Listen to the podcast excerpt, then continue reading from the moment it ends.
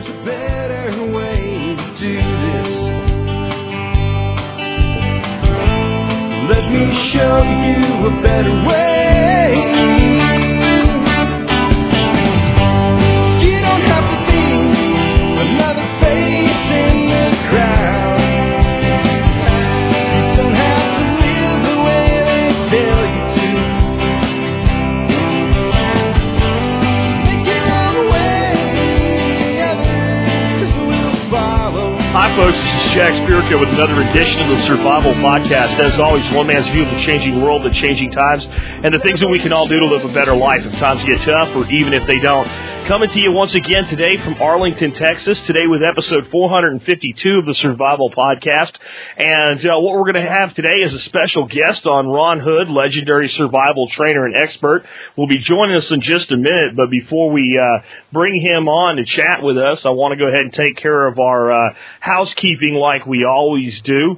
Uh, it is June tenth, two thousand ten, and our sponsors of the day today are M U R S radio dot com. First of all, actually, M U R S radio dot com.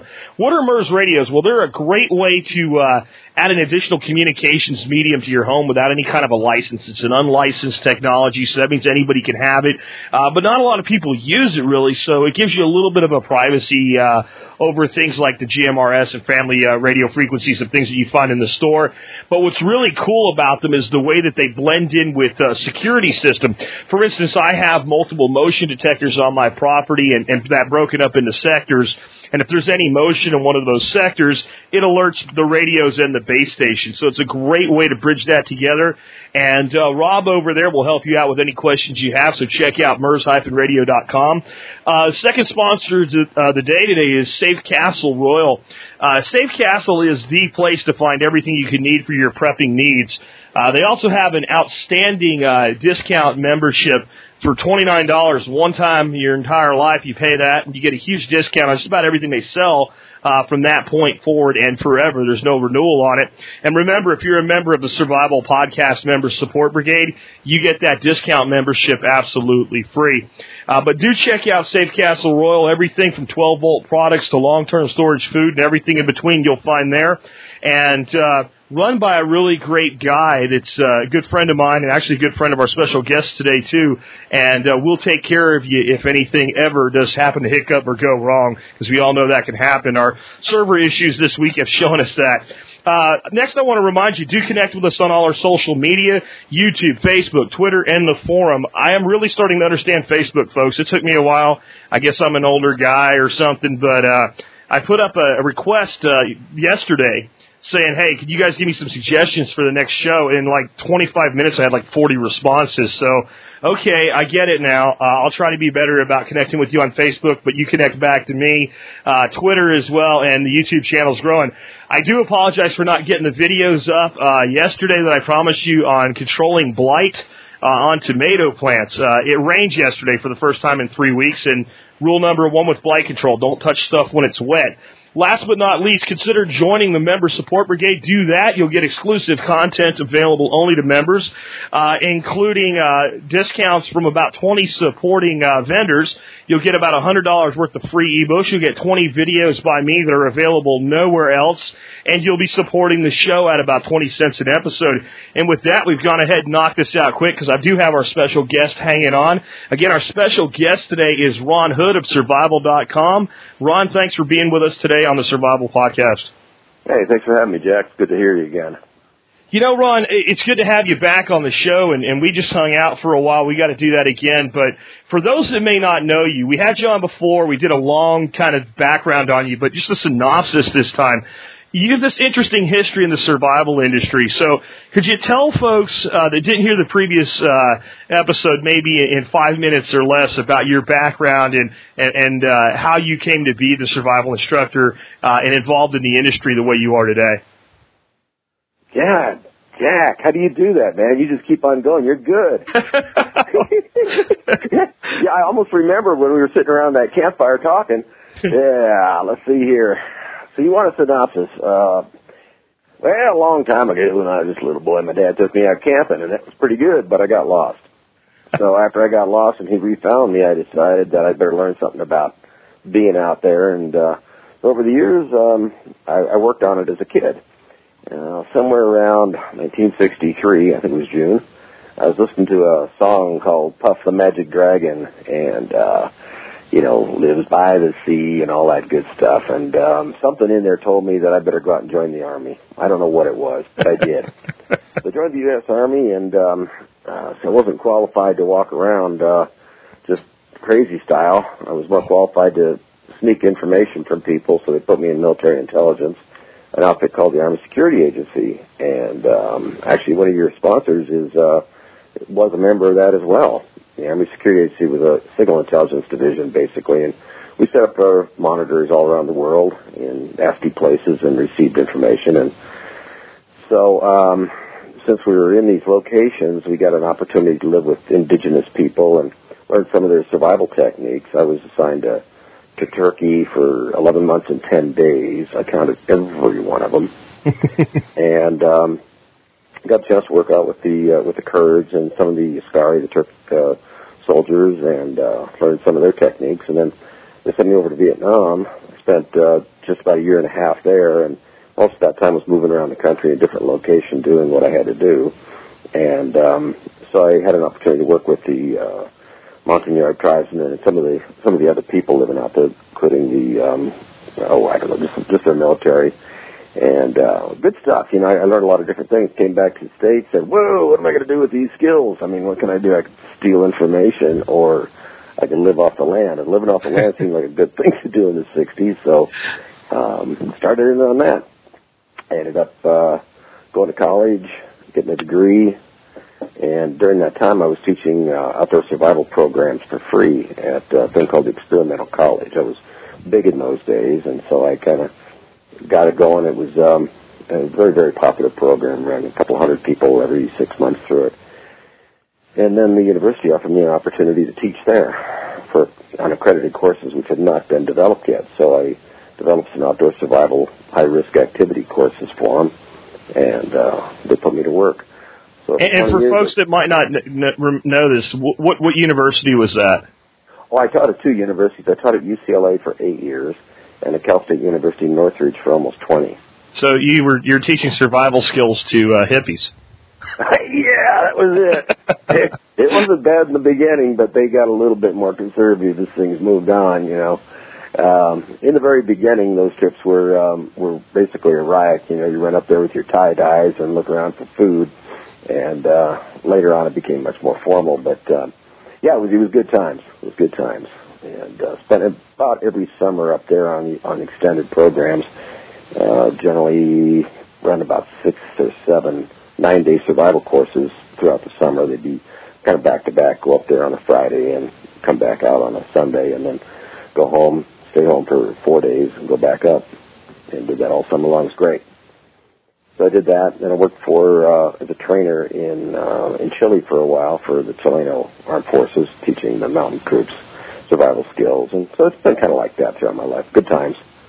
Very Better cool. For eleven. Yeah, yeah, that's kind of how I'm feeling about the things I do now. And and you have an entire series of D V Ds on learning these different skills. And I guess, I mean, you started doing this before there really, I mean, there was an internet, but, you know, Al Gore hadn't fully invented it yet or whatever. Yeah, so yeah, he was working on it. So it wasn't really the, the form that it is now. And I guess now we have people doing podcasts like I do and forums like yours, and we're sharing these skills all over the world. But when when you did that, the only way you could really reach that many people was through video. So you guys started putting uh, videos together. When did you do your first uh, survival-themed video uh, for training on skills? Oh, gosh. That's a good question. I think it was nineteen ninety-six. We did the very first one. They had just come out with a, a digital camera. Uh, you know, nowadays, of course, those things are commonplace, but this was the very, very first one. Sure. And uh, we picked up one of those things, and there was no real way to edit. We could shoot all we wanted, but there wasn't any good way to edit. So we kind of just, it's called linear editing. In other words, we take a scene and copy it onto something else, and we would master these things onto a super V H S tape. Cool. And, you know, there would be like a little bit of a generational loss each time, because from that would come the D H S tapes themselves. And, um, of course, we've remastered all of the videos now onto D V D, so they're lossless. You know, there's no, no real change in quality. And um, the, the technology has improved the ability to transmit information. you know, better cameras, better editing systems, better ways of displaying information. It's great. You know, I just love technology. You know, speaking of technology, you kind of grabbed onto it as an early adopter. You were doing these videos and V H S, and you know, I remember when a V C R was like four hundred bucks, and now you can get, if you still, it's hard to even find one. But I remember for a while you could buy a V C R for like twenty nine dollars. Um, but then when the internet came along, you kind of jumped right on board with that. You set up one of uh, what I think is the best forums out there on uh, survival and, and survival skills. And you kind of have that home there at survival dot com. Could you tell us a little bit about that site and how it developed? Sure. Uh, that was probably one of the earlier projects. I, I was working on my doctoral program, uh, doing some studies on um, managers for information systems. I guess that's the easiest way to, to put it. And um, the Internet was just becoming something. Now, before that, there were things called bulletin board systems, or you take your modem, you dial up, and beep, beep, thing would roar at you for a while until it made a connection, and it would transmit it with a, at a speed called three hundred baud. Nobody knows what that is anymore. I remember. you, I bet you do. I remember. Me and my Commodore one twenty-eight D, man. We were on all the bulletin boards. Yeah, you had a good one. I, I had the sixty-four. Wow, we go back. Yeah. Uh, yeah, you could watch the letters crawl across the screen. Uh, there was no possibility of sending a picture. No. But uh, that was when they were first starting to open up the dot-com uh, addresses on the Internet. When that first came up, I thought, survival, that's it. I had the survival uh, license plate at the time, so I thought, well, gee, I should get survival dot com, so I bought that. And um, it was it was remarkably expensive back in those days to have a website. It was maybe, I guess it was two hundred dollars or three hundred dollars a month to keep this thing running. And, uh, boy, you know, it, it hurt, but we put it up there, and it was a public service thing pretty much just to get uh, the word out about the videos and to teach people about survival skills. And a lot of those pages are still on survival dot com. They're, they've been there for, what is it, about eighteen years now? Something. Wow. Wow. Yeah, they're, they, we update them now and then, you know, change the graphics on them, get rid of some of the, the funky pictures. But uh, it's um, it's still the same information because survival doesn't change. You know, it's sure. It's a set of skills, a skill set that, that's been around for tens of thousands of years. And, um, hell, why change it? You know, it's all going to be the same. Everybody keeps reinventing the same thing. Yeah, I mean, we all we have to eat, we have to shelter ourselves, we have to breathe oxygen, uh, we have to protect and defend ourselves, and, and those core skills kind of stay the same no matter what changes. We get, and technology, like you and I are tech guys, we like technology, and it's cool, and we get new gadgets and things in, but the core the core stuff's the same, right? I mean, if you freeze to death, you're dead. Absolutely. Yeah, who cares if you got an iPad or something, you know? It's cold out, you're dead. And, and, like, G P Ses are cool. I love my G P S. I have several of them. I love them, especially for fishing, to find spots on a lake. But if you don't know how to navigate, and I've been out where I wasn't really dependent on my G P S, but just for one reason or another, it doesn't work, and it, it might be a good idea to know how to navigate your ass home again uh, without the use of that little electronic device, right? Absolutely. Absolutely. And even compasses... Um, Because the skills are so deep, there's a lot of depth to these skills, they go back thousands and thousands of years, you can navigate with just sticks. Uh, we worked out ways, uh, some of the ancient ways of locating yourself on the surface of a globe. Uh, believe it or not, they did that back in the Greek times. But um, there are uh, tools that, that people used to navigate the ocean that were based on just bronze. You know, there wasn't anything magnetic about them. Mm-hmm. And um, it's it's way cool to go back to some of these ancient, to these old techniques anyway, and and re, refigure them. Just recently, I was hired by the U S Marine Corps to take a uh, to run a um, survival instructors training course up in the mountains in Bridgeport, California, at the Marine Corps Mountain Warfare Center. So I took a group of nine uh, Marine snipers up there, and these are some tough guys. I got to tell you, these guys are tough and very skilled in outdoor uh, techniques. But uh, we went up there, and um, uh, we worked out our location just using two pieces of brass. That's awesome. And, uh, you know, it's, it's very cool to be able to do that kind of stuff. Yeah. Yeah, and you could do things that sophisticated, or you, as you were talking about with a couple sticks, cool things like uh, Ottoman sun compass. It'll give you, uh, you know, an east-west line, and once you have that, you can kind of figure out the other two directions from there as long as you're uh, not directionally dyslexic. Um, you've got some great videos that people can learn how to do these things with. Um, they're available at your website is right, right as well, right? Yeah, that's correct. Uh, the navigation stuff's in Volume four, um, okay. and that that covers a lot of the a lot of the primitive stuff, and it, it'll definitely get you out of the, out of a trouble spot. You know, if your G P S goes flat, or the E M P pulse, or something like that, it will um, it'll still work as long as that sun's shining, or you've got something to diffuse some light. You can uh, you can figure out directions. Very cool. So hey, uh, we just kind of got together for a little bit and uh, killed some gin and scotch uh, down at at Spring Thing, which is a, a a deal that you guys have for your forum. Uh, You want to tell folks a little bit about, you know, why you guys do the get-togethers on the forum. I mean, everybody knows each other virtually, uh, but you drove all the way from the end of the earth, uh, also known as also known as uh, Idaho, down here to uh, Texas, and uh, you did that to come see people. Why, you know, could you talk about a little bit why that's important? We have all these virtual relationships to actually press palms and, and build community beyond your backyard when it comes to prepping and, and things like that. Because, I mean, you don't know where you're going to be when something goes wrong, right? That's right. That's right. Yeah, it's good to know people, to know their faces, because the personalities online are different than the ones that they that they have in real life. And um we've been doing things like this for years. I, I think probably since the very first forum, there were little get-togethers here and there, and then it became more and more official. And they were called uh, Hoodlum get-togethers, because uh, our, our group is called the Hoodlums. And um, we, we would get together in, in different places around the country, and I wasn't always there. You know, Karen and I didn't make all those things. We made a few of them, but um, the folks would get together, and then there'd be a report on the on the forum, and we'd see pictures, and, and pretty soon you begin to associate a face, you know, with a with a name like Stalking Bear or something like that. Who the hell is yeah. Stalking Bear? And then you see who it is, you go, all right, there's Stalking Bear, you know, and now it makes some sense, and you're happy. Um, but the Texas thing was is kind of the premier get-together. That's um, uh, there are a lot of good folks in Texas, I'll tell you that. A lot of good hoodlums there, and they get together, have been getting together probably for three years before the first time I went, which was a couple of years ago. And um, it was so nice to meet these people, and I felt so at home that Karen and I came at the very next one the following year. And uh, Karen and I and my son Jesse, and, um, you know, it's it's a five thousand mile drive. Yeah, yeah, it's it's a long way. But that, that's how valuable these people are as friends. You know, you, things like that are, are minor when you're thinking about establishing friendships and communicating about your real goals and, and so forth. And um, it's just an awesome thing, you know. And, good and, people. Go and, and five thousand miles there in that motorhome, would you get about a mile to the gallon? It, that's really funny, but um, well, maybe not. Maybe six. Uh, the the uh, this has got the big come. It's a diesel pusher. Oh, okay. So it's got the the diesel uh, engine in it. So we uh, on a on a nice clear road without any headwinds or weird stuff going on, can get twelve to thirteen.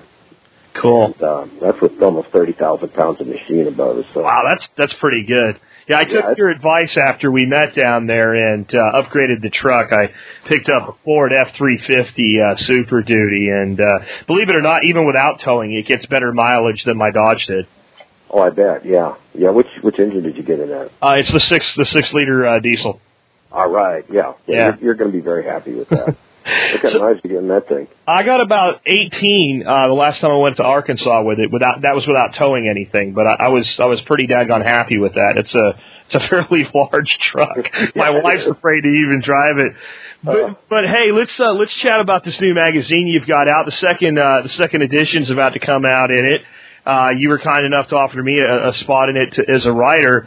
Uh, but can you tell people a little about your magazine? What's it, what, what is it called? What's its goal? What are, what are you trying to get across? Sure, absolutely. Be happy to tell you about that.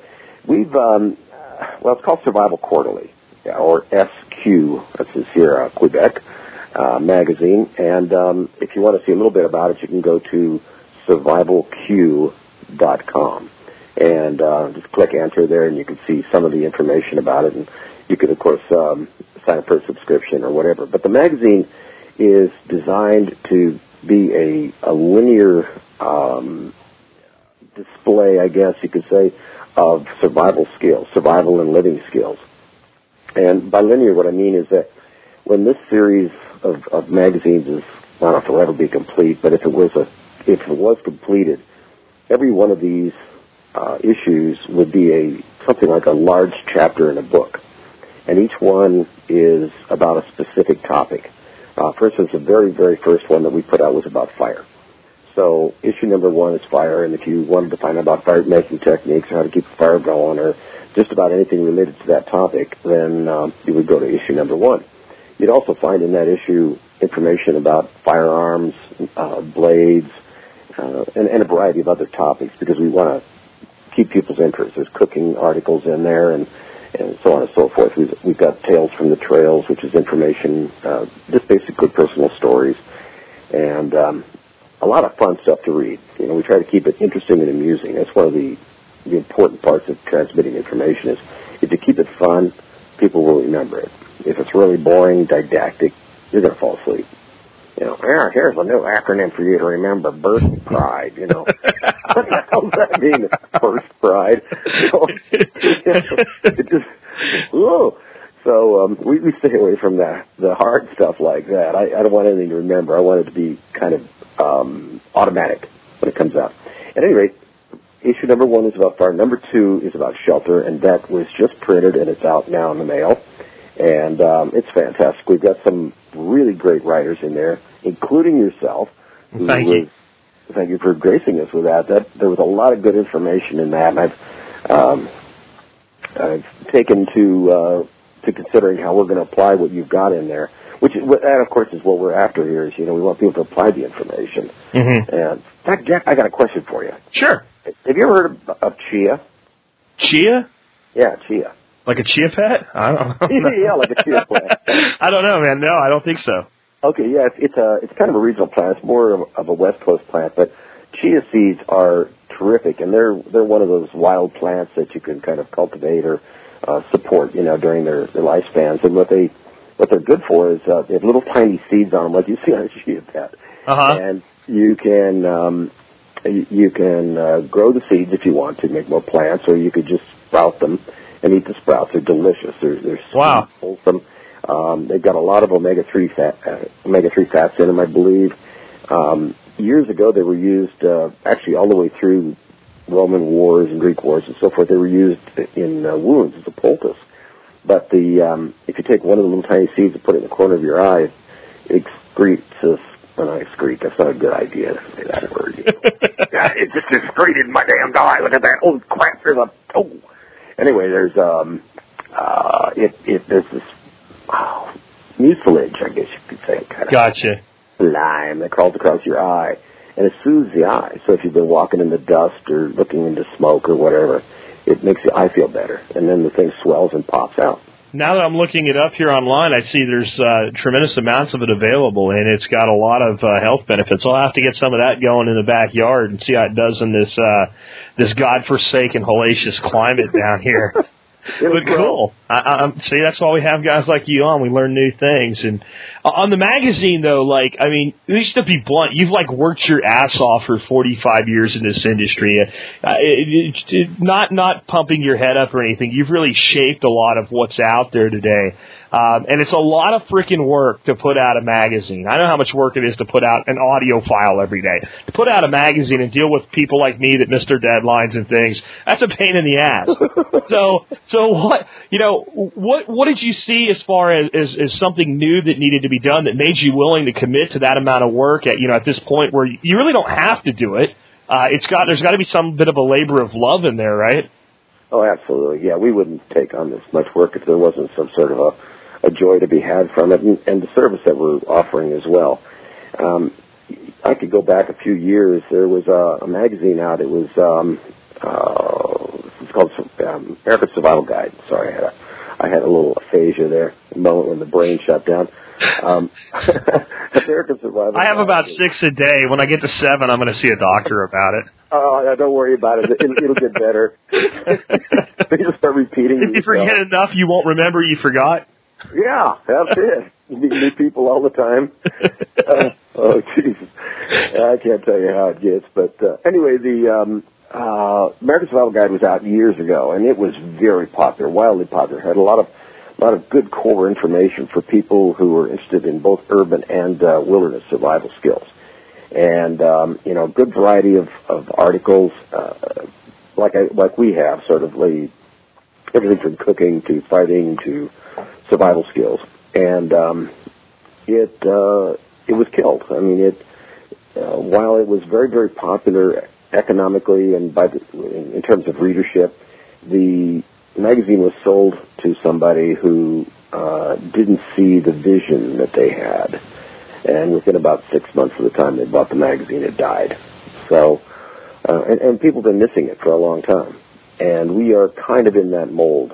There's, of course, our own flavor on it. And um, and we've, we've worked hard to get this to be a, a beautiful, shiny, glossy magazine. You know, we want this one to be a, a, a an outstanding example. Well, it's definitely beautifully produced. It's probably one of the best produced magazines I've ever seen in any niche. But as an entrepreneur, because I'm, you know, that's one of my, my facets beyond just the industry itself is, is entrepreneurism and business development.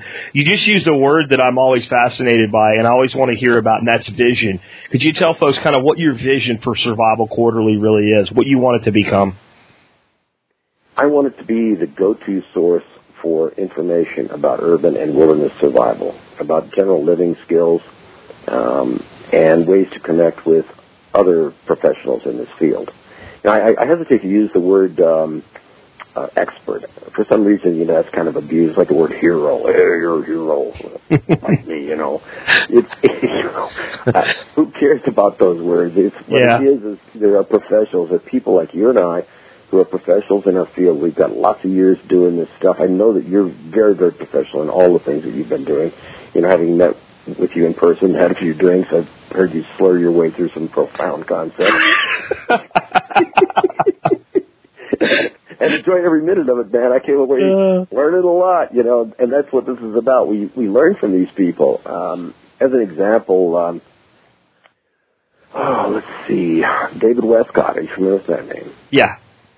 David is, for those of you who don't know, David is the man who put together um, Rabbit Stick and Winter Count. They're two giant primitive skills uh, get-togethers that are held every year.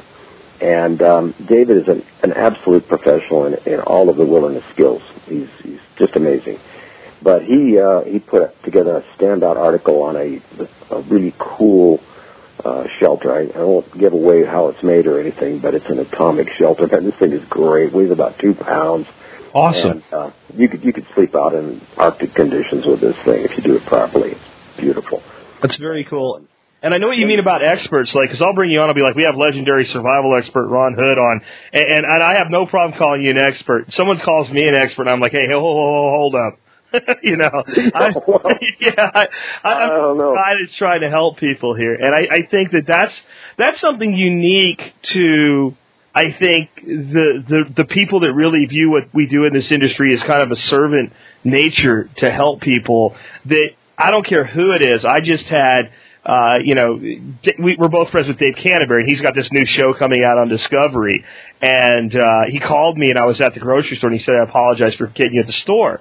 And I said, that's all right, Dave. I'm talking to a T V star uh, at the grocery store. That's cool. And he was just totally put off. He's like, no, no, no, don't start calling me that crap, you know. And I think that we see that, like the gentleman you just mentioned, uh, and, and all of the people that seem that have been in this industry, you know, not people that show up and they're they're there for five minutes and gone, but the people that have been here and, and helped people for years all seem to have a certain amount of humility. And I guess it's because when you look at a topic like survival, you realize that no matter how much you think you know, that big world can still kick your ass. And, and, and it's, a, it's a humbling thing, and I guess maybe it keeps the industry a little bit humble. Uh, yeah, I think you put your finger on it there. We see people come and go all the time. There's There are people who come out and they they express their uh, expertise. I am a professional. I've been doing this for fifty years, and, and then you look back at it and you try to understand, where did this guy come from? If he's been doing this for fifty years, where... Where are you? yeah.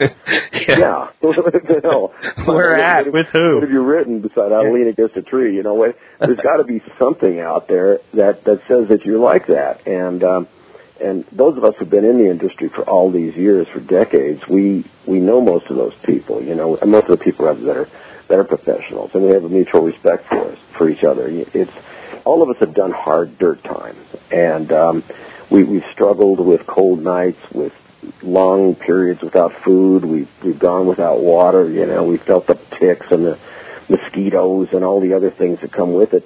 And um, and somehow we, we make it to the top. we come out alive and feeling a little bit stronger for all the agony we went through. But we we learned something from those agonies, you know? Yeah, absolutely. In fact, you and I share a common agony, only yours was much worse than mine, and that was accidentally eating the wrong mushroom. We both managed to pull that one off, but you seem to have a much harsher reaction to that than I did. I, I just felt really bad and threw up a few times and saw some sparkling lights, and I thought that part was actually kind of cool.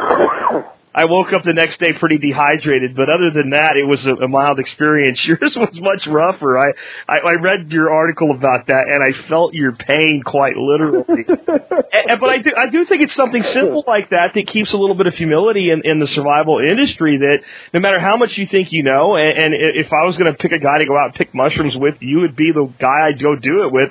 Anybody can make a mistake. Anybody can get one false moral in with the morals, and next thing you know, you're uh, you're uh, you're hitting the eye of a needle at fifty yards from the back end.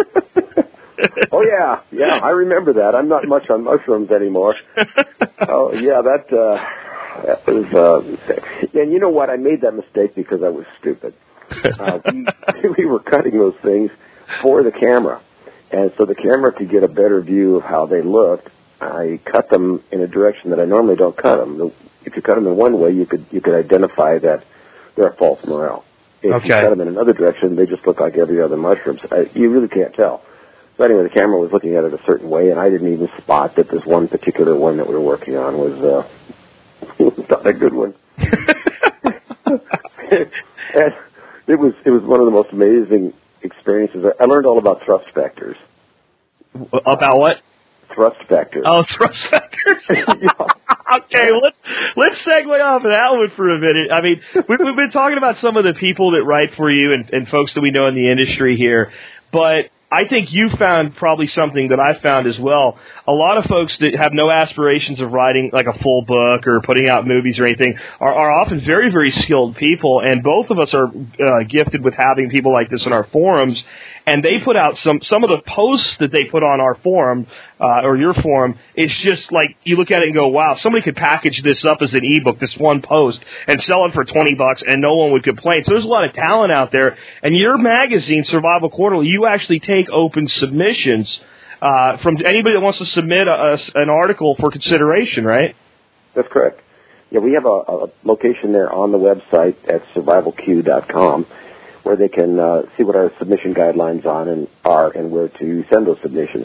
We don't, of course, guarantee that they're all going to make it in. We've got a limited amount of space. Sure. We want to make sure that each of the topics as we go through them is, is covered properly. Uh, just just to take a, a, a step back here for a minute, I mentioned this is a serial um, magazine. And the first issue, it's easy to, to determine what's going to be in the next issue because it follows our video series. It's, it's first it's fire, then it's shelter, then it's survival kits, the one I'm working on now, survival kits. Um, and the next one after that is, is um, uh, navigation, and it's going to go through following exactly along that order. So if somebody has specific skills in an area, I'd love to hear about it. You know, survival kits is pretty well covered right now.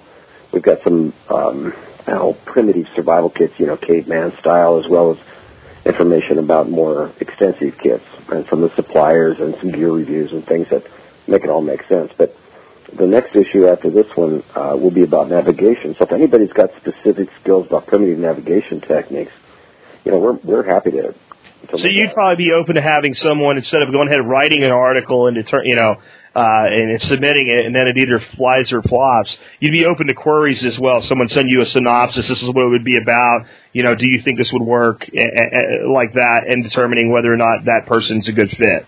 Yes, absolutely. Very cool. There's only room for uh, about thirteen really good articles, good-sized articles in each of the magazines. So we have to we have to be careful of that. We we don't step on each other's toes. Like uh, your work here, nobody's going to be doing what you do. And um, then we've got Jeff in there who's doing a lot of the economics, called preponomics, I think is what we're calling it, um, talking about some of the economic things that he's more familiar with. I know you are too. I know you. Sure. No, no, no, no problem. But, like, folks, to give you an idea why you need to, to subscribe to Survival Quarterly, in this next issue on kits, the, the article I'm putting together for Ron is on uh, a survival kit for guerrilla gardening, gardening and uh, and foraging. Uh, so, I mean, that's that's something I've really not ever seen anybody put together, and I can't really get credit for it, even though I'm going to write the article. It was your, it was your kind of, you, you know, you, your direction you gave me this time, and that's that's unique, and I think that's what really is very cool about Survival Quarterly is we bring all of these professionals together, and we come up with unique ways of taking new looks at old concepts. Exactly, exactly, and we want to turn that stone over again. Sometimes there's something missing or something that's growing on the underside of the stone while we're examining the front, you know. Um, I don't know if that makes a lot of sense, but sometimes I think about articles in these in these magazines is, do you know what hel- hellgrammites are? I know exactly what hellgrammites are. They're great bait for uh, smallmouth bass. That's right, exactly. You find them underneath uh, rocks on in flowing streams and things like that, right? They kind of look like that worm that they put in that dude's ear in Star Trek, in uh, Star Trek two. Exactly. Okay. That's Anyway, anyway I, I, just, I, I just got interrupted there. Um, the um, hellgramite is, um, you know, you flip over a rock, you look at it, you know, ah, no, hellgramite's under here, and then you come back five hours later and you flip over the same rock, and there's one there. Uh, information tends to do that because it, it grows on information that other people have given. I, I don't think I'm explaining this very well. um, you go, you get, oh, hey, there's an idea. You know, you, you, your brain works on other people's ideas. Sure. So here's another application or another way of doing something. And we like people to come up with alternative ways of doing an old thing. And often what we see is somebody puts out one idea, somebody puts out another idea, and those two ideas to the authors or to the originators seem very independent, and a third party that's not emotionally attached to either one of them immediately sees the bridge between the two. And brings it together. And that's that's really something that's cool. And I think when you get people of the caliber you've assembled together, that starts to happen on its own. I think that's what we see in our forums, too, all the time. Yeah, yeah. Every time I'm, I'm over there, uh, you guys have always got some kind of really cool information going on. And I like the way that threads digress, too. You know, there's it's the digressions that are often the, the food for other posts that are going to come down the line. Absolutely. And... Um, You know, what I'd like to kind of do now, though, just for fun, I'd like to switch gears a little bit here, and I get like one hundred fifty-seven thousand million questions a day from people, and I get some common ones that I get like over and over again, and even if I've answered it six times in the past, I'll, you know, get it into a show again eventually, um, because if it's still being asked, then it's important.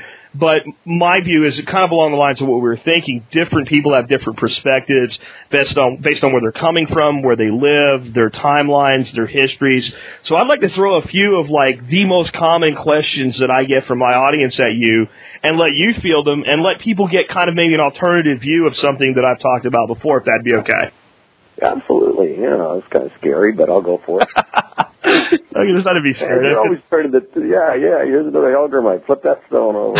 All right. Hey, let's see if we find a hell. We'll find a uh, a canful of hellgramites with this one, because this is this is the big one that I get probably six times a day. Uh, and everyone gets tired of answering this question, but yet it keeps getting answered, argued about, discussed around campfires. And that's the uh, the one gun question. Uh, so if you could have one gun and one gun only for survival, hunting, self-defense, et cetera, no cheating, no twos, no multi-barrel sets, you got to pick one thing, what would it be and why? Sucks, don't it? Okay, well, hey, yeah. Welcome to my world. Okay, I but I, my answer isn't going to make anybody happy, but it would be the answer that I would actually uh, follow up on. I take a twenty-two caliber rifle. Okay. And uh, that's it. I could kill anything that's reasonable on this planet. Not on this planet. In the areas I'm likely to be. In other words, I could take down uh, deer. Or if I had to, I could take down a bear. It's going to be a long-range shot through the eyeball, but it's going to happen. Uh, they're quiet. I can carry lots and lots of ammunition. They don't take up a lot of space. Um, the recoil, of course, is negligible. You could set them up as traps if you have to, so you've got a, you know, a trigger system. So we just cap them where they are. Um, that's pretty much it. I, I don't need a lot of power. Uh, accuracy is where it's at for me, and I shoot a lot. You know what? I don't think that there's going to be a lot of people actually unhappy with that answer. That's uh, that's that's pretty well uh, one of the main things that come up when that discussion's had uh, in our community, and it's it's it's always been for me. It's either been that or the shotgun, and I've always ended up siding with you on this. and it always comes down to the amount of ammunition that can be carried. If if I'm going to be out for two days, and I know it's only two days, and I can carry an assortment of uh, you know twenty gauge or twelve gauge shells, I can make a big case for that. But if you're going to be out and you don't know how long, and the the question is that closed-ended, being able to carry a thousand rounds and not really have that much weight on you is a, a, a tremendous advantage, right? Absolutely. And you're always going to find ammunition for the twenty-two. You know, and with the different cartridges for it, you've got the, you know, the low, slow sixty-eight or seventy grain bullets, those uh, sniper specials, subsonics. Yep. You got big, heavy slugs going downrange very slowly. Uh, you, you've got all kinds of alternatives with them, but as you say, you, if you've got a box of twelve gauge and a five hundred rounds of twenty-two, there's really no comparison if you're going to be out for a while. Absolutely, absolutely. So I'm actually one hundred percent in sync with you on that. That's kind of cool. Um, let's take another one. This is the other one that I get different versions of, but when we look at, you know, potential threats, and I talk to people all the time about how to prepare for disaster and starting out with the most likely thing is the small thing that your neighbor doesn't even care, like you lost your job or a family member gets really sick or, God forbid, dies. And then we go to the other end of the spectrum with, like, the world-ending disasters where you might as well drink a beer on the roof like a giant comet hitting the planet. Um, but out toward that other spectrum, there are some things out there that are, are really bad, some some, you know, society-changing, if not society-ending events, pandemic, economic collapse, things like that, that, that you know, not necessarily are going to happen tomorrow, but, but you have to be honest and realistic to say they could. Which one of those do you think is the, the, I guess, the biggest or most legitimate, major, like, national level or larger threat uh, that people should be uh, maybe uh, at least paying attention to? I, I think I'm probably always going to go with the economic threat. We're probably facing hyperinflation here in the next year or two, and uh, there's just been so many things that have been done wrong clear around this planet, um, and there are a lot of forces that are acting to to damage the economy of our planet. You know, it, and I don't even mean just the, the oil spill here in the Gulf. There's, there's people who are actually out there purposely attempting to disrupt things, I'm sure. Um, that would probably be the, the biggest threat that I can see as more or less for sure. You know, yep, it's going to happen. You're going to suck. Yeah, and, yeah. Um, you know, it's it's a good time to have a uh, have a mortgage because um, your house is still going to cost you so many dollars, but the dollars will be cheaper, so it'll be easier to pay the thing off. Sure, you know sure. That kind of stuff. But um, there's there are a lot of destabilizing influences out there that can create um, like a domino effect, and I I concern myself a lot with the Middle East with the the availability of nuclear weapons, as an example. Um, and some of the other high-order weapons. The um, there, there's stuff going on out there that we don't know about. And, of course, everybody knows we don't know, right? Sure. And um, uh, Pakistan and India, perhaps, you know, they might cook off. North Korea, they just did a little thing with, with a torpedo. Um, and uh, we're still waiting for some kind of response to that. And there's, there are things like that happening.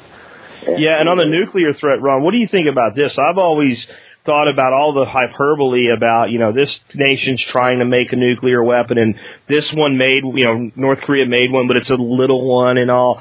But when the Soviet Union collapsed, there's ungodly numbers of, of weapons, both nuclear and chemical and biological, that uh, have just kind of disappeared. And, you know, you don't necessarily have to build something if, if you can buy it. So that's a, a, a clear, legitimate threat. And we don't have to have you know, the, you know, day after experience, the, the old eighties movie, for nuclear uh, detonations to be a real problem globally, right? Absolutely. Um, and, and I'm glad you brought that up. When the, when the Soviet Union went down, you, you could imagine if you were a, um, a captain in charge of a tactical nuke squad someplace in the middle of nowhere, you know, you've got a big one fifty-five or better um, gun there, and you've got a couple of nukes, and you know that you're going to be going back home to the home country, and when you get there, you don't have a job. Your family won't have food. You won't have a place to live. No more of those nice places on the Black Sea. All you've got is the inventory that you're in control of.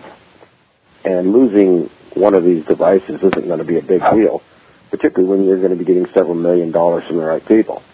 Yep. You're already in the right environment.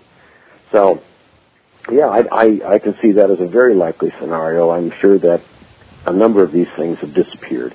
Um, now, I, I I've heard stories that these things have a lifespan, you know, that there's only so many years that they're actually going to be able to be just, uh, set off. But I understand also that they could be renewed somehow. Sure. And, uh, you know, so there's, there's probably all these businesses working on the dark side that um, uh, whose job it is to recondition nuclear warheads. I wouldn't be surprised if they weren't planted all over this country. You know? Yeah, and it's it's it's really kind of scary to what could be out there. One of the things I know from a, from a first-hand piece of knowledge isn't about anything going anywhere, but just the, the reality that you're talking about there. I'm very good friends with a gentleman named Valery Asunov, who was a member of the K G B when the Soviet Union fell apart. And he immediately left and ended up uh, immigrating to the United Kingdom. And I asked him why he did it so quickly, and he said, I was K G B. I had two choices, join the new Russian mafia or leave, because no one else would have me and my life was in danger the minute that that was over. So that means that there was a lot of people that had to make choices like that. Right. And that's that's kind of, when a nation has that much capability and the people that are in key roles in it uh, have to make those choices, God knows what choices they made. So that's that's an interesting uh, rock full of Helgramites you turned over there, Ron. Uh, uh, you've got yeah. me a little bit worried uh, on some of that. Some of the things maybe I haven't hadn't considered as deeply before. So uh, I guess thank you for that. yeah, I, I didn't want to worry you there, but there's yeah. always the blue sky stuff. You know, that comet yeah. could be coming. Yeah. Um, one hit uh, Saturn, didn't it? Or was it one I worry about a lot, and I thought you would have brought up, since you seem to get sick every time I set a uh, oh, an interview for you, is pandemic. What are your thoughts on pandemic and, you know, what, what what that would be like if we had, you know, something like the nineteen eighteen flu only, I don't know, twice as bad? Oh, well, first of all, it would suck. And I secondly, I know I'd catch it just about the time you would call me. I, I don't know what it is about it. Every time I... I know there's a call coming in. I'm coming down with something. Um, it's it's a huge, huge threat. There's so many things out there that are uh, potentially going to be dropped. And there's little things like anthrax and stuff, you know, mm-hmm. you call that a minor thing. Ricin, or ricin, I guess some people call it, that's um, an incredibly toxic uh, organic. You're familiar with that, I suppose. Yeah, and unfortunately, not very difficult to manufacture. Um, exactly. You grow exactly. castor castor beans, you can you can pull that off. Right. You'll probably die doing it if you don't have the right kind of stuff, but you know you could definitely do it. Um, and that, that's been a popular poison for years. Uh, and those are just some of the standard ones. The, as far as the biological things, I, you know, I don't even know what they might have designed. There was an interesting book. Um, I can't remember the name of it, but it was essentially it was a story about a, a plague that was released uh, in Ireland. I think it's called the White Plague, that killed only women. It was Uh, wow. specific for women, and uh, the principle was that the guy who invented this stuff did it because his wife and children were killed in an I R A bombing or something. Wow. And um, so he invented it, and of course it went past the borders and ultimately covered the entire world. So there's a lot of really angry men and a lot of dead women. Yeah, and I, about I guess it was about eight years ago we had the first realization of a thing over in Indonesia called nymph, which was a disease transmitted by fruit bats that were uh, drinking sap out of these trees these natives were harvesting, and like seventy-five percent of the people that got that died. And I guess what really should drive the point home about that is, you know, nineteen ninety-six, no one even knew that existed. So there's always something potentially new out there with uh, high morbidity uh, behind it. Um, now that we've gotten depressed, let's and we talked about economic collapse, what are your thoughts on gold and silver, or gold and or silver, I should say? Is uh, you think it's a good idea maybe to have a little bit of that? Yes, there's um, uh, we, we do gold and silver, and um, of course we don't keep it on site, so don't anybody get any ideas. Um, but I'm into I, I like uh, silver a lot because it's easier to to use on a day-to-day basis. If you've got a bar of gold, it's nice. You can look at a huge bar and say, well, that's worth a hell of a lot of money. But you go down to the market and you want to buy a loaf of bread, you, you're in trouble. Yeah, and, absolutely. Uh, so we do like small sil- solid silver coins. Uh, fifty-cent pieces are, are pretty uh, pretty friendly for us, and um, and that sort of thing. So we, we keep that stuff around. Uh, other things that are important are prescription drugs that um, that might be difficult to obtain in an emergency. Specifically, things like um, doxycycline and uh, ampicillin and erythromycin and all those things. Uh, those are those are nice to have to keep them in the refrigerator. They have a lifespan on them, so you'll have to restock. But that's kind of a good trade item. Is this what we're talking about? Trade items and yep. starters stuff. Yep. Yeah, well, that and, I mean, that's an interesting thing you bring up there, because one of the things I get is an objection from the audience once in a while is, well, you know, you're better off forgetting the silver and sticking to beans, bullets, Band-Aids, and that type of thing, because during that initial d- disaster, no one's going to want silver. They're going to want stuff.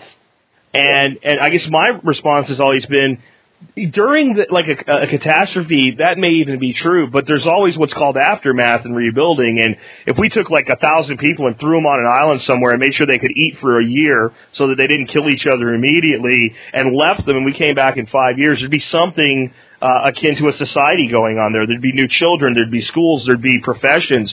That society will always eventually try to put itself back together.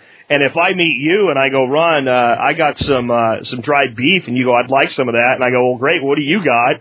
And you say to me, I have uh, I have some honey, and I go, dude, I got lots of honey. I don't need any honey. Uh, where are we at now? We need some kind of common, agreed-upon means of exchange that when I take an ounce of silver from you, I know that, well, since what I really want is wheat, roughly how much wheat I can get, so now I'm actually bartering the the beef with you for the wheat with, you know, Dave. And, and that's that's really what money really is anyway. Right, yeah, that's the reason for it. You know, if you were traveling from the Byzantine Empire to some other place, you would have money, and money was the means of exchange. You can't very well carry along, along a barrel of honey when you're going to some other place, you know. Yeah. You have something that's transportable, and you'd be hanging around your neck, and you're on your way. But um, absolutely, that, that's why we, we keep small stuff like silver. We have gold for larger things. Um, the other stuff is, is just things that we see the possibility of a shortage. You know, if there's a big earthquake or whatever the hell it is that happens and the drugstores are closed or you can't get this stuff, we have it. Sure. And, uh, and we can help people out.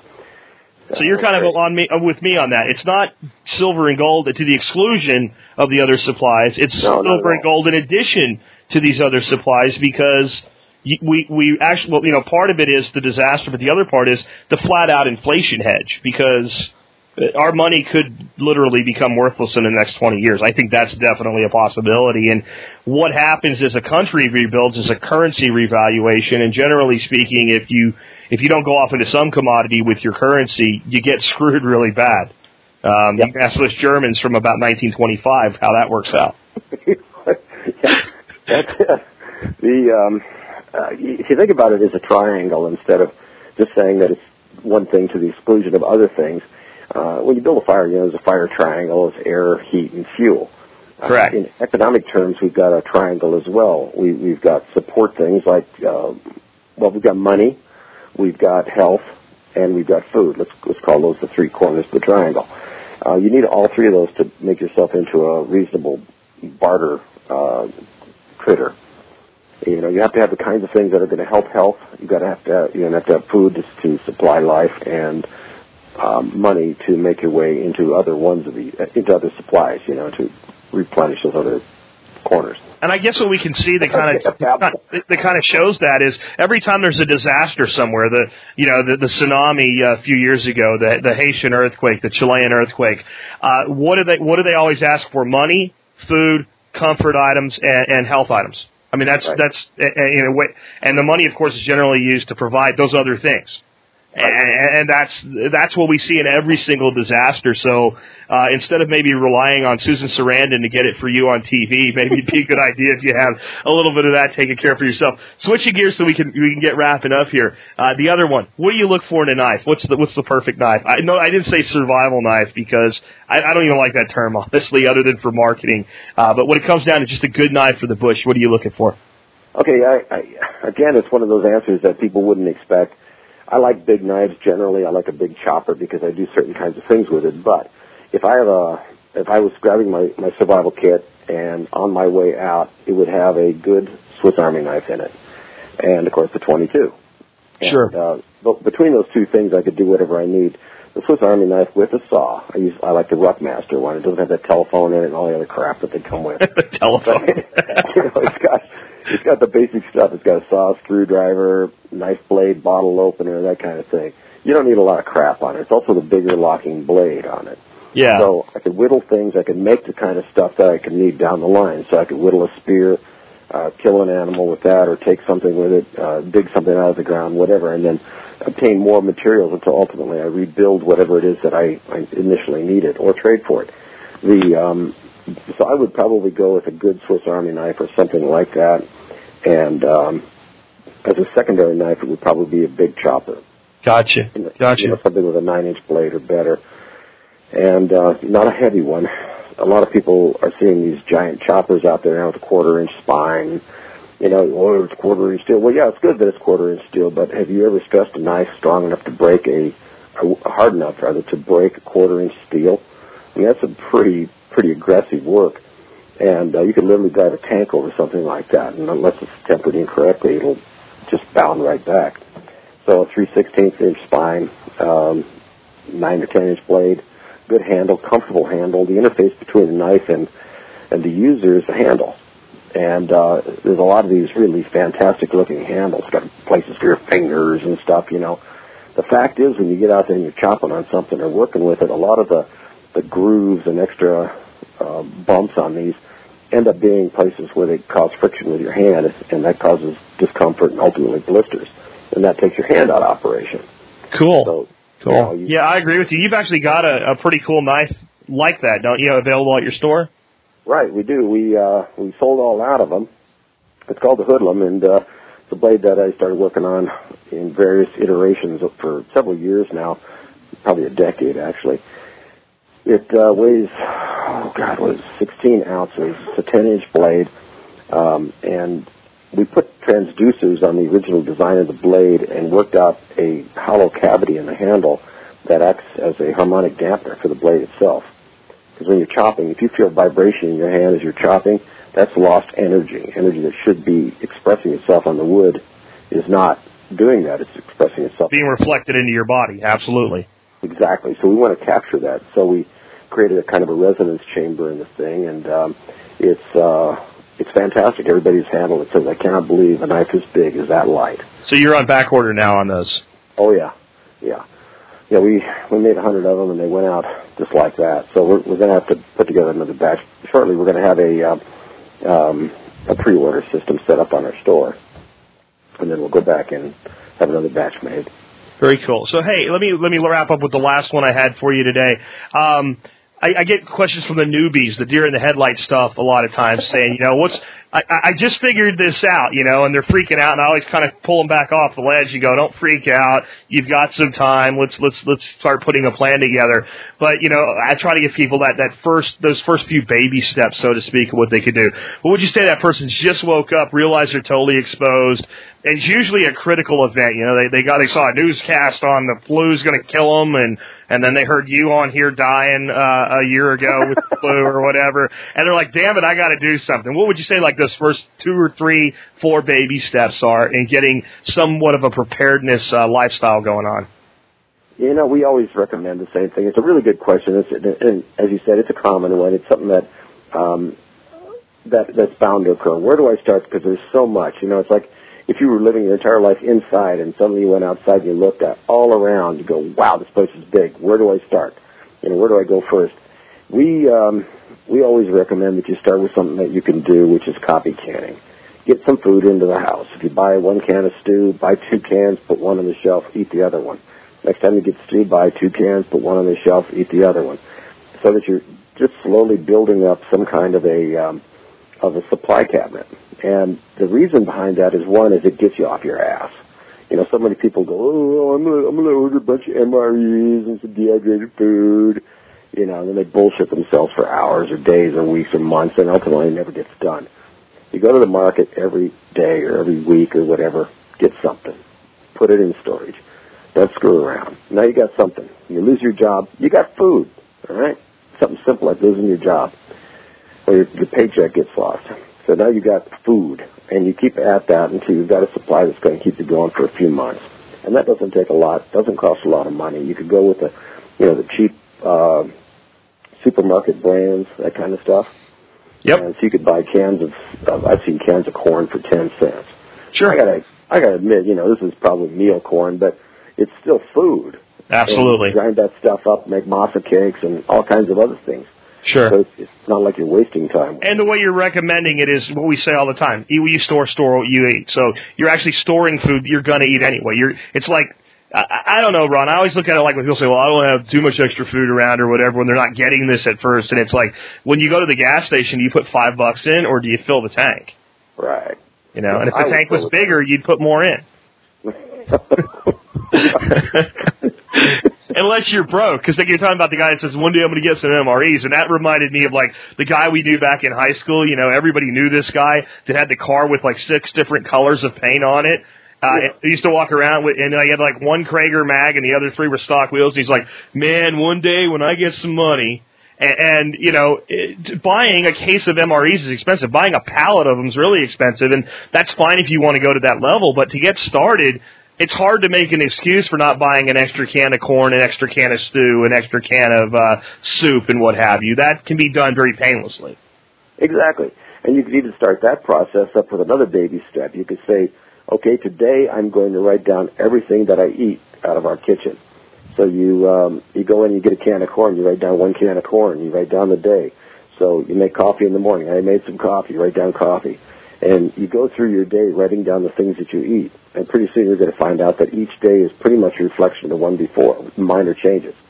That tells you what your core pieces are. You're going to have to get coffee. You're going to have to get, if you drink cream, you're going to need some kind of uh, creamer, sugar, blah, blah, blah, blah. You know, whatever it is to support the things that you habituate on. Because habituation, if you can satisfy that, it takes the fear out of this crap. You know? Absolutely. Absolutely. You changed over. You've been eating prime rib, and now you have to eat M R Es. You're going into shock. Well, it said that it was really good when I bought it. Yeah. All right. Yeah. It, it, you know, M R Es are good if you if you. Not the, the omelet with ham. That's not good at all. No, no, no. no. Yeah. Some of them are good, right? But I'll tell you, folks, a, a cold egg with Spam Chunks out of a foil bag, that's never good.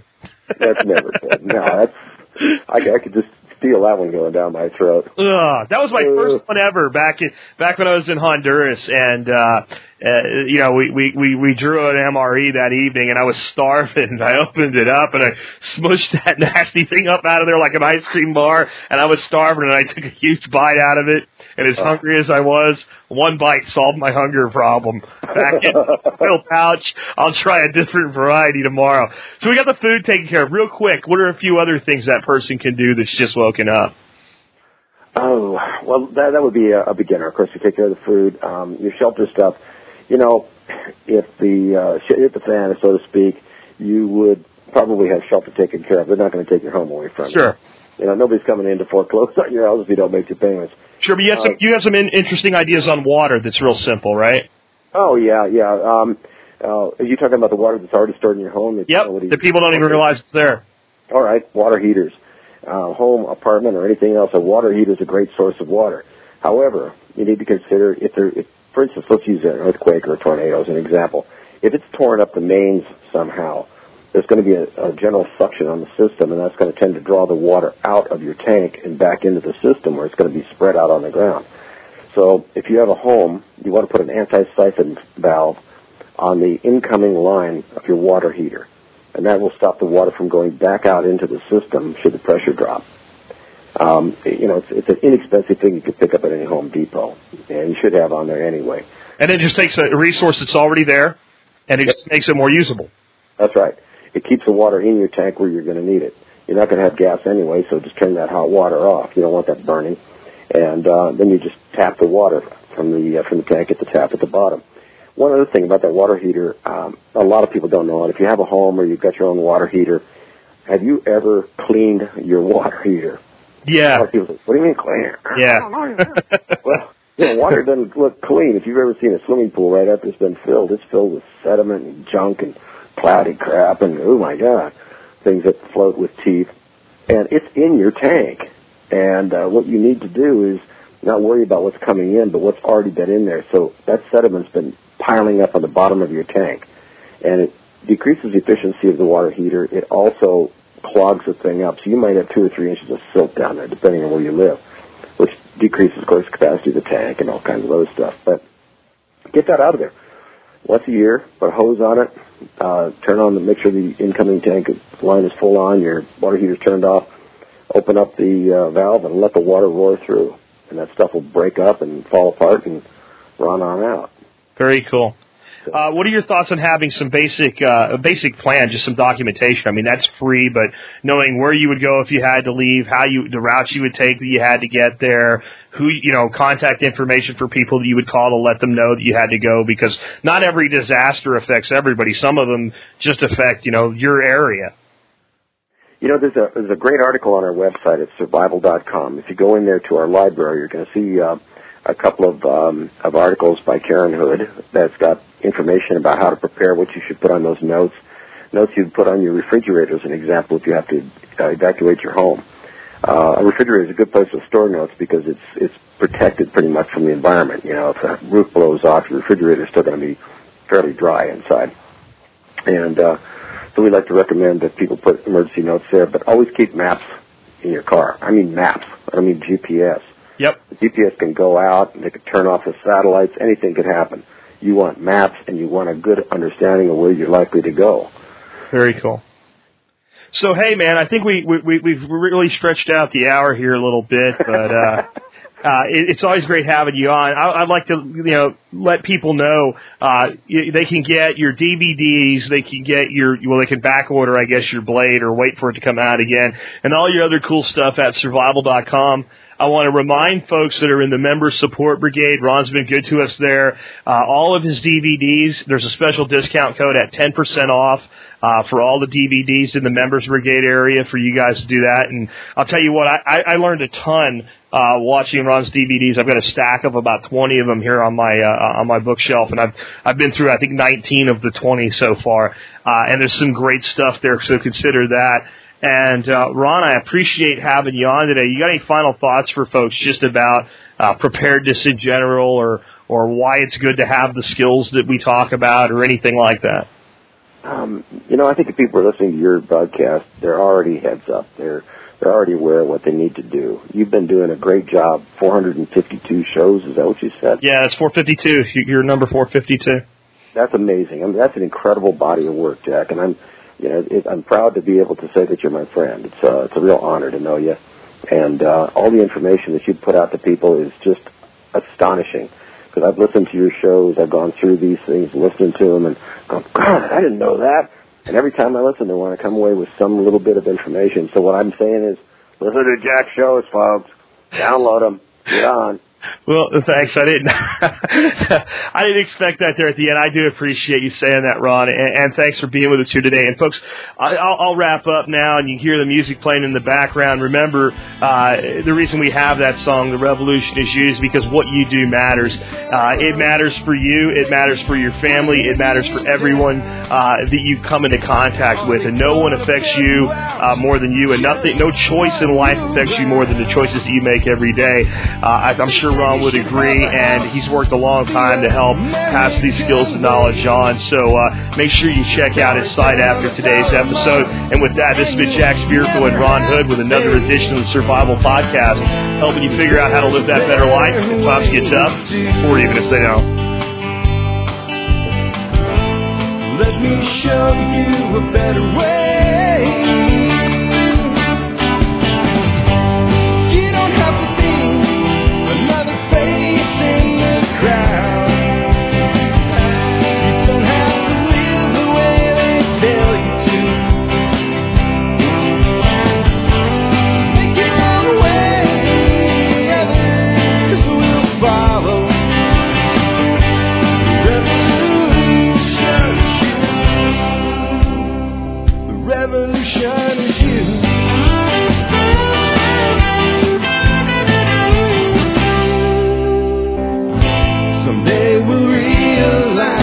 Children just can't pay.